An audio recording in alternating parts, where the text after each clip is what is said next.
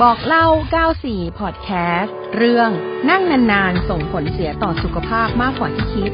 สวัสดีค่ะ คุณผู้ฟังคุณอยู่กับดิฉัน พัฒนิชาถนอมกุลบุตร พฤติกรรมนั่งนานๆ ส่วนใหญ่มักพบได้มากในกลุ่มวัยทำงาน โดยเฉพาะคนที่ทำงานที่โต๊ะ หรือพนักงานออฟฟิศที่ต้องนั่งเป็นเวลานาน ไม่ค่อยมีการขยับขยื่นร่างกายไปไหน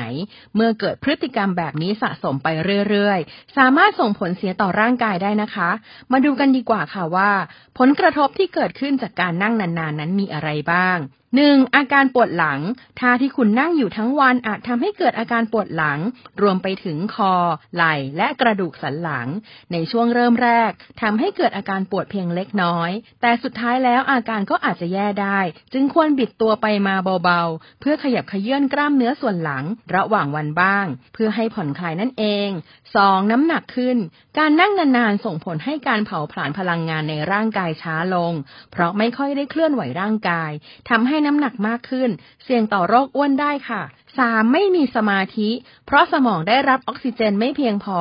ส่งผลให้สมองตื้อ เนื่องจากการนั่งเป็นเวลานาน จะไปขัดขวางการไหลเวียนของโลหิตนั่นเอง 4. กระดูกอ่อนแอ การนั่งอยู่กับที่นานๆ สามารถทำให้กระดูกเสื่อมสภาพ และทำให้แร่ธาตุในกระดูกลดลง 5. อินซูลินมีปัญหา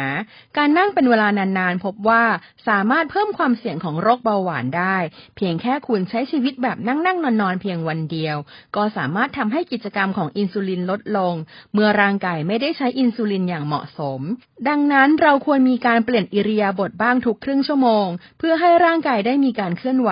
หรือจะลุกยืดเส้นยืดสาย เพื่อเลี่ยงการเกิดปัญหาโรคอื่นๆ ตามมา เพื่อให้สุขภาพที่ดีอยู่กับเราไปนานๆ นั่นเองสำหรับวันนี้ขอบคุณสำหรับการติดตามรับฟัง สวัสดีค่ะ